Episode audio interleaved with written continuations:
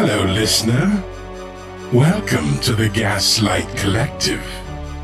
I am the Collector, and this is my collection of audio delights. Every story is disturbing, dark, or simply compelling. Ah, it's all about choice, isn't it? And you've chosen well. You can always trust Victoria to pick a good story when you ride her lift. Now, sit back, dim the lights, and let's begin. We will make you believe. Society thirteen Podcast Network. Redefining podcasts. Society thirteen dot com. Do you like to listen? Now available from K B Goddard, the author of the Lift episode The Lost Library and the Wicked Library episodes The Darkness Within and Shadows, comes her debut novella, The Girl with the Roses.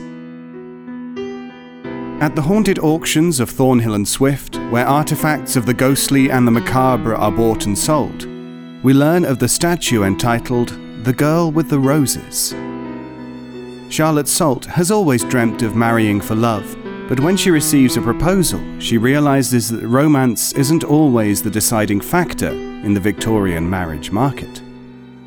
Married to the eligible but secretive George Avery, she finds herself cut off from her family and friends when her husband takes her to live in his isolated Derbyshire home. Trapped in a loveless marriage, she finds her thoughts turning towards her brother's newly returned friend, the handsome Charles Jameson. In failing health and increasingly troubled by strange sights and sounds, she cannot help recalling Jameson's mysterious warning, "Be on your guard." What danger did he foresee? As dark forces surround her, she contemplates the fate of her predecessor. What happened to the first Missus Avery? In a summer of storms, can anyone save her from the shadows? The Girl with the Roses is now available for pre-order on Amazon and Kobo. Hello, this is Daniel Foytek, and welcome to Season two, Episode Number thirteen of The Lift. Before we get started today, a quick thank you to all of our Patreon supporters. Your support helps keep the show coming. A lot of time and love goes into making this show, and truly, your support does let us know you appreciate the effort. Without your support, it would be extremely difficult for us to keep making the show. We really do count on you. For a full list of all the supporters, stay tuned at the end of the show or visit victoriaslift.com forward slash support. If you'd like to support the show, you can do that at patreon.com forward slash Victoria's Lift. If you support the show, we have fun rewards like bookmarks, a special Patreon version of the show with an exclusive Patreon feed, and higher levels get rewards like personal messages from Victoria, portraits of themselves with Victoria, and more. The more generous you are, the more generous the rewards are. And it goes without saying almost, almost, that we certainly appreciate your support of those who contribute to the show. The authors, artists, composers, everybody that makes the show happen has other work out there for the most part, and if you check out our website at victorias lift dot com and go to the About section, you'll find sections for everybody that makes the show happen. And of course, in each episode, there are links to the folks who contributed to the show. We do hope you'll support them if you enjoy their work. Now, today's episode is written by Jon Grilz. Jon Grilz has become a good friend, and he's just been a great support, a big fan of the show. It's my great pleasure to have him write an episode for the show, and he's also the creator of two podcasts that are fantastic, Creepy, which is his newest show, and also Small Town Horror, which is an audio drama in the truest sense of the word. It is Ryan Jennings walking around with a recorder and recording things that happened to him in his small town when he comes back to deal with his father's estate. And all these strange things from his past come back. It's it's a great series, a lot of fun, and uh, really creepy. Jon knows I'm a big fan of his work. He's also an author, obviously, with stories set in that same universe. So if you're a fan of this show, if you're a fan of The Wicked Library, Jon has been on The Wicked Library for us as well. He's coming up as a narrator uh, in an upcoming episode. Uh, I can't say enough about how how much I appreciate Jon and his work and what he has done to help put the show on the map. So if you're listening to the show, it's in no small part due to the efforts of today's author, Jon Grilz. Now, Jon and Ryan Jennings from Small Town Horror uh, have kind of an interesting relationship, and uh, things aren't really the best right now uh, with everything that's going on. If you are following Small Town Horror, if not, listen to the show and you'll find out why. We had to kind of uh, distance Jon a little bit so that um, he doesn't get in any legal troubles. Ladies and gentlemen, Jon Grilz. Hi. This is Jon Grilz, the creator of Small Town Horror and Creepy, as well as the story you're about to hear entitled Scars. I apologize for the strange audio, but given the current investigations that Ryan Jennings has found himself in the middle of, my lawyers have advised me that I distance myself as much as possible, just until things get cleared up. Sorry about that. As far as this story is concerned, Scars is the culmination of over fifteen years of experience in the world of combat sports. I've trained, instructed, competed, and covered combat sports for a long time, and I found myself involved in the lives of many fighters during that time. This story is an amalgamation of several personalities I've come to know, and it's a very personal subject for me. I hope you enjoy it.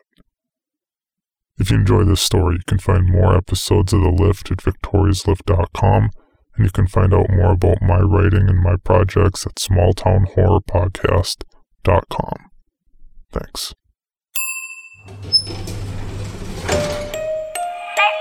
a ride. My name's Victoria. I have lost so much. My name's Victoria. I am bound to this place, charged with guiding those who must choose. Don't be afraid. I can never again be the little girl I was. Will you accept your fate or change it? I have my music box and a library lost, but I sometimes feel very alone. Won't you join me? It's time for your ride on the lift. Don't be afraid.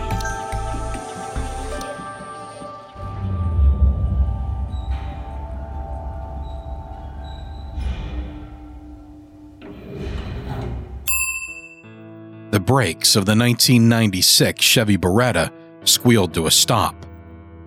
They hadn't started to grind yet, so it was one less thing to worry about. Kurt has talked the fight promoter into a one thousand dollars advance against his ticket sales. Tickets he had no intention of selling anyway, but that wasn't his problem. Any fight promoter who still expected him to hump out there trying to sell tickets deserved to lose money.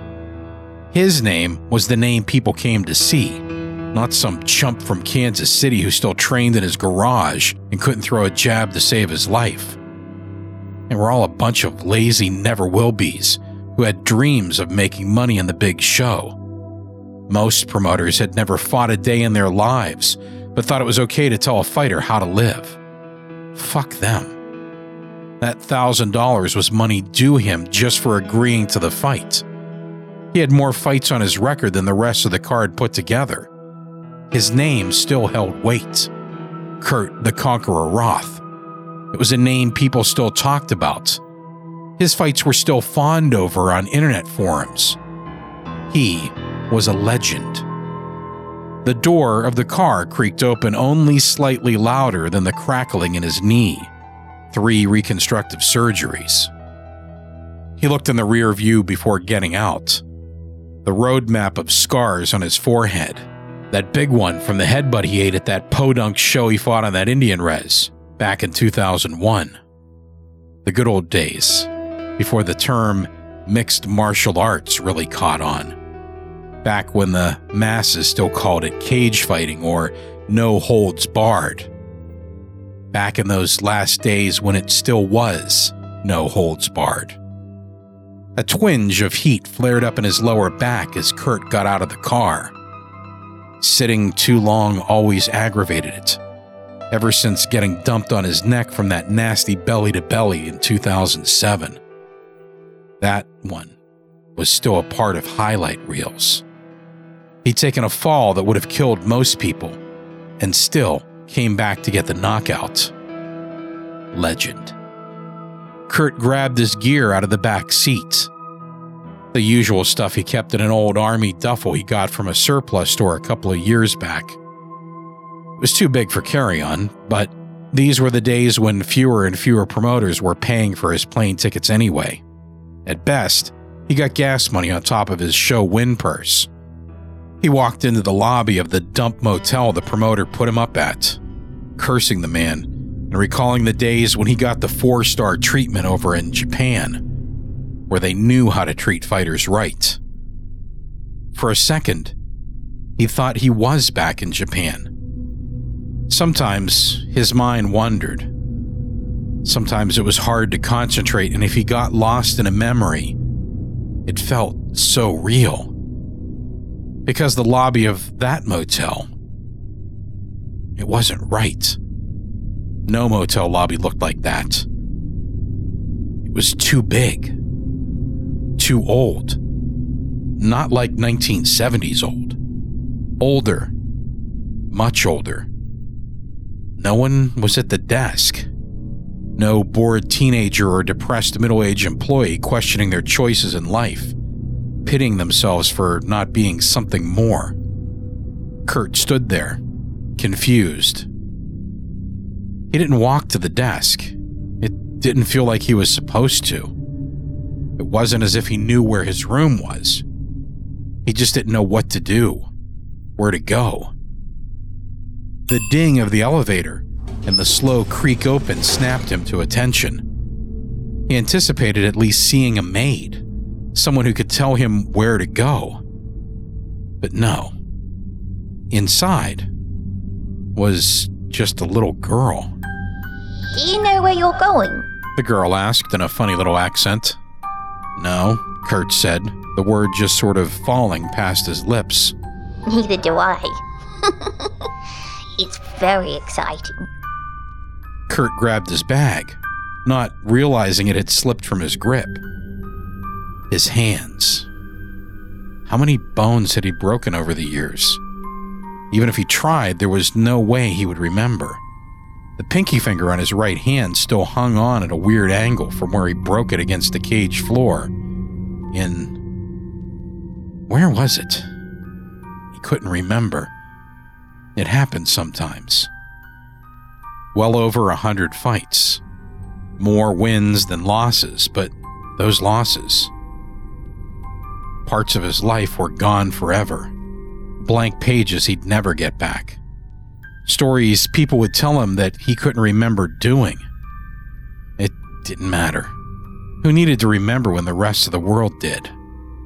Kurt got into the elevator and the doors clanged behind him.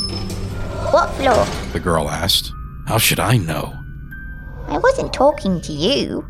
Kurt looked up at the dial indicating the floor, but it must have been broken. The hand kept moving from number to number, but the lift never budged. "That's strange," the girl said, looking up at the dial. "You are an interesting one." Finally, the dial stopped at nine, and the elevator jarred to life. Kurt kept his eyes forward, trying not to look at the creepy little girl standing next to him. "That's not very nice," the girl said. "If you're going to call me anything, you may call me by my name. It's Victoria. Victoria Bigglesworth Hayes." "Didn't your father tell you not to talk to strangers?" Kurt said, still avoiding her eyes. "My father told me lots of things. He loved me dearly." The words cut into Kurt. "That's what fathers are supposed to do." Kurt said nothing. He hated kids. Hated parents who brought kids to shows, then expected him to act like some kind of hero or role model. Fuck that. They wanted a picture. They paid like everyone else. "Oh yes," Victoria said. "They paid. Like Tina." Kurt's head snapped to the side at the mention of the name. but before he could say anything, the elevator slammed to a stop hard enough for him to lose his footing, and he fell against the wall. As he regained himself, he saw the door was open, and the girl was gone. What was her name? Hey! Hey! What the fuck did you say to me? Kurt yelled into the empty hall. He stood there in the silence and emptiness and stared. Where was he supposed to go? He couldn't remember. Had he ever known? He took a step toward the elevator door, but froze as something filled the air. A smell. Lavender. Tina. No. The sound of a child crying. So faint. And someone else crying. Someone older. Kurt retreated until his back rested against the elevator wall. It wasn't right. He was just confused. Sometimes he got confused when he wasn't paying attention. Sometimes it made him mad. The elevator doors slammed shut again and the dial began to turn, this time going down to floor four. Kurt hadn't moved. His spine still pressed against the wood paneling as the doors opened. Again, it was just an empty hall. But it wasn't. There was another smell in the air, something foul but familiar. The smell of sweat. That smell of bodies in a closed space. The air grew thick with humidity. A sound repeated in the distance, a sort of dull, rapid-fire thud. A speed bag. Again, Kurt didn't move. His eyes were on the hallway, but everything else ripped his mind back to the gym. "You think I'm ready, coach?" a voice echoed. It was a young voice. Immature. A young fighter. What was his name? Tom, the little girl said, once again by his side. Kurt jumped to the side at the sound of her voice. "His name is Tom. It's been a while since you've said it, hasn't it? When was it?" "In court," Kurt said slowly, as if the words cut him on the way out of his mouth. He tried to sound stronger, but failed. "When I took him to court over his contract." "Such an interesting agreement. You were his coach, and his manager, and the promoter of the event, weren't you?" Kurt didn't answer. There was a time, about a decade prior, when he organized local fights. He spent all his time at the gym anyway. He was practically giving away training to the new guys who came through the door, thinking they were going to be the next big thing. Most of them were bums, chumps who couldn't even pay gym dues. So he took them under his wing, got them to sign a contract giving him a percentage of their fight purse. It wasn't his fault they didn't have the sense to get a separate manager. They were willing to pay the added rate. It was just a percentage to them anyway. They didn't understand that sort of thing. Didn't understand taxes. That didn't mean they didn't have to pay him what they owed him.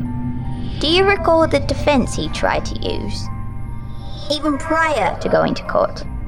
Something about medical bills?" Kurt shook the words away. They were inside his head, but they weren't. He got headaches sometimes. Lots of the guys from back in the day did. It came part and parcel with the cauliflower ear and busted up knuckles. He was just tired and hungry. Cutting weight was getting harder and harder. Being so dehydrated wasn't good for him. That's what it had to be. Even though he was eight pounds over the agreed weight, he'd get the guy to agree to a catch weight. Young guys just wanted to fight. "Tom doesn't speak with much of anyone anymore." The girl's voice trailed off, and Kurt was alone in the elevator once again. The elevator began to creep up, the dial stopping at five. Somewhere Deep inside Kurt, the strange mixture of fear and sorrow faded away. Instead, the anger built within him. Uh-uh-uh. This is not the place for that, the girl's voice said from somewhere. He looked up to see one of those old box intercoms in the upper corner of the elevator. She was messing with him. Someone was messing with him. And they were going to pay for it. A distant voice called from down the hallway. Lighten up. It was just a joke. A familiar voice, but a voice that couldn't be. It didn't make any sense because it was his voice. Kurt finally walked out of the elevator in a sort of daze, his bag dragging on the floor behind him like a kindergartner being forced to go to school as he looked from door to door. Those words. Those words he knew. Who had said that? Had Mikey recorded it, or Phil, or Jay? Was one of them on the card and he didn't realize it? No. I couldn't be. They didn't fight anymore. Where were they anyway? It had been years since he'd seen them. Years since... Wasn't a fucking joke to me. Jay? No, Jay's voice said. Go ahead, seriously. Explain to me how this is a joke. Kurt stopped and looked to his left. The voices came from behind the door. Without realizing it, he let the bag fall from his hand once again as he reached up to turn the handle. At the same time, the door eased open to reveal the motel room. But not the room. A house. His house. Or what used to be his house. The one he shared with Mikey, Phil, and Jay up until almost seven years ago when... Come on, man, Kurt's voice said. I didn't think they'd go for it. On one side of the door, Kurt stood in the hallway of the motel. The motel with an elevator. But he was standing on the other side too, inside of his old house. He stood at one side of the living room, a shit-eating grin on his face. Kurt, in the hallway, scowled at the look, and it made his skin crawl with embarrassment that he would ever have given anyone that look. Mikey and Phil stood in the middle of the room, acting like bouncers, keeping Jay a safe distance away. Jay's shirt was off, muscles rippling as he paced back and forth. Jay was big, even for a middleweight. Always had been. Cutting weight was a problem most of the time, and he wasn't the sort of guy to get on the bad side of. Not that any of them were. Kurt knew everything he was about to see and wished he could remember how to move. His head hurt. Spit flew from Jay's mouth as he yelled, "Oh, so you calling up the promoter and offering to take the fight for half as much was a joke? Were you laughing when you did or something? Because it didn't sound like a fucking joke when I got called up and told the fight was off.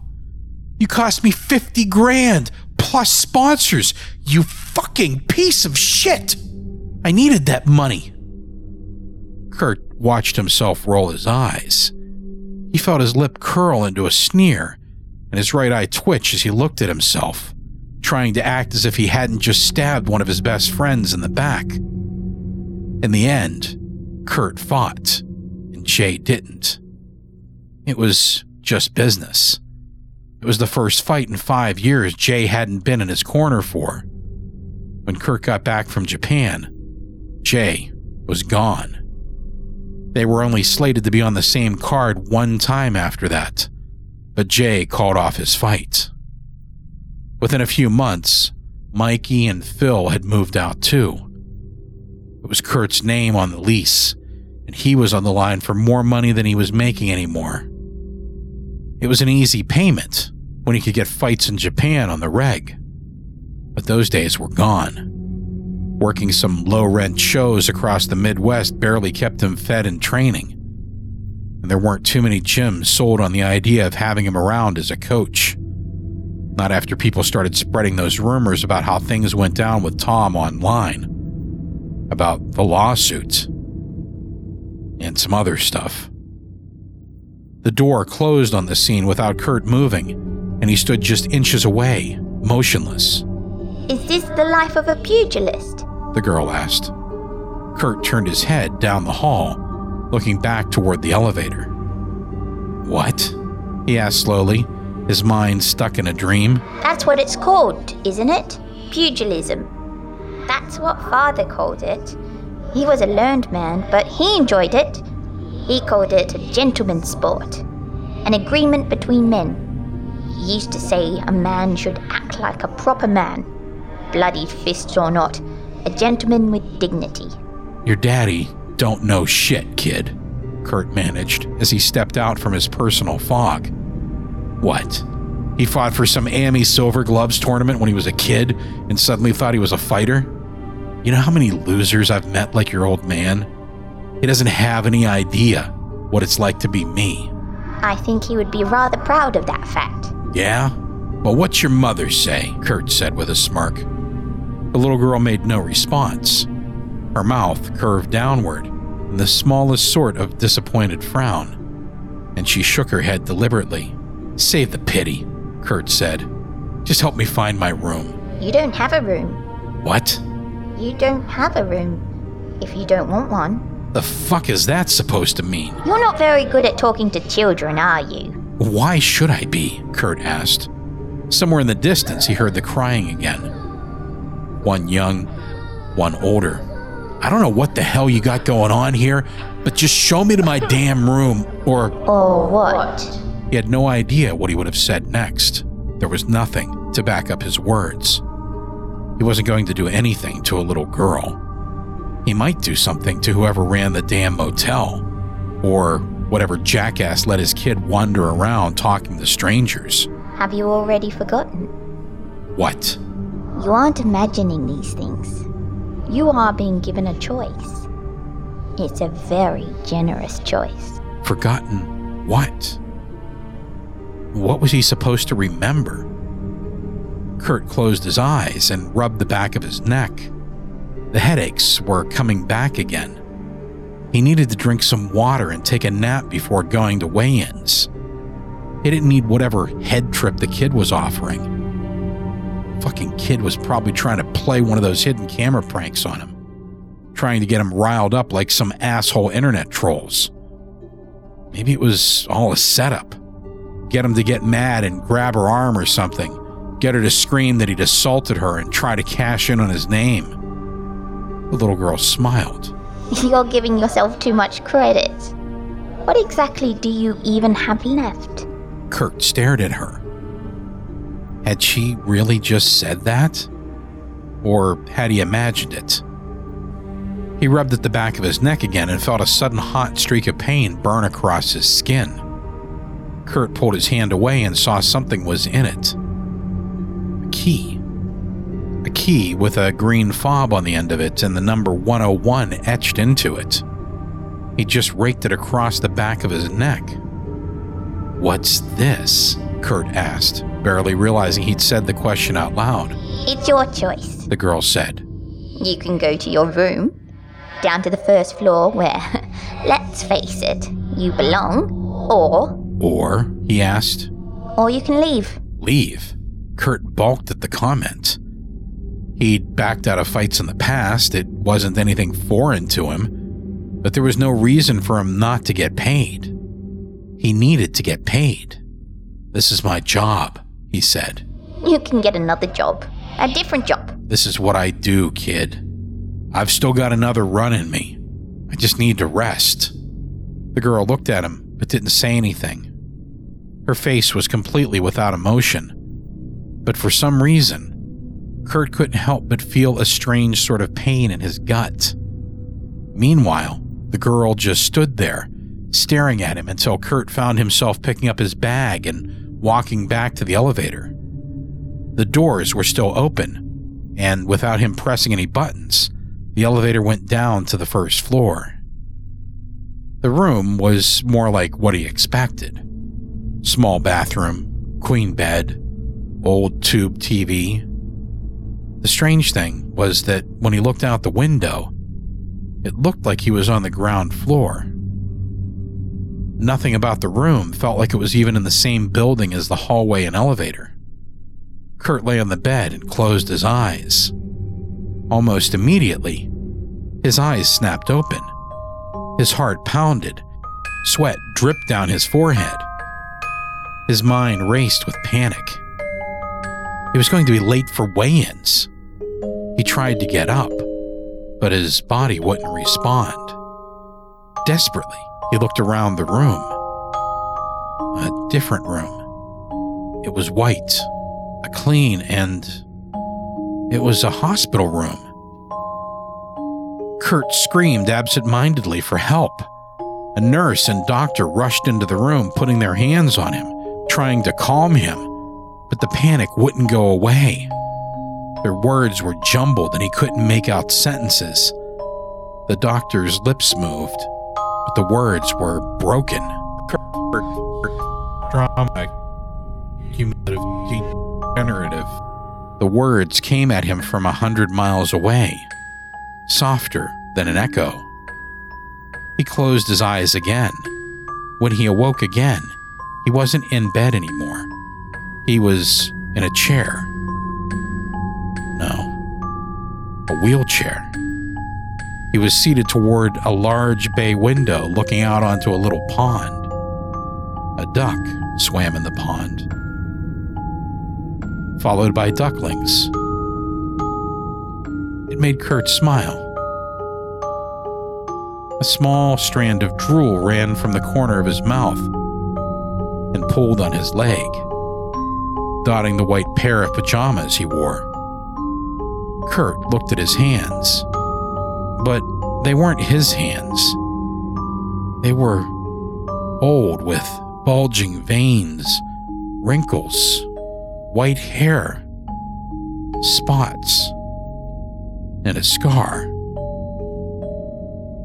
Scar from where... He closed his eyes again. One last time.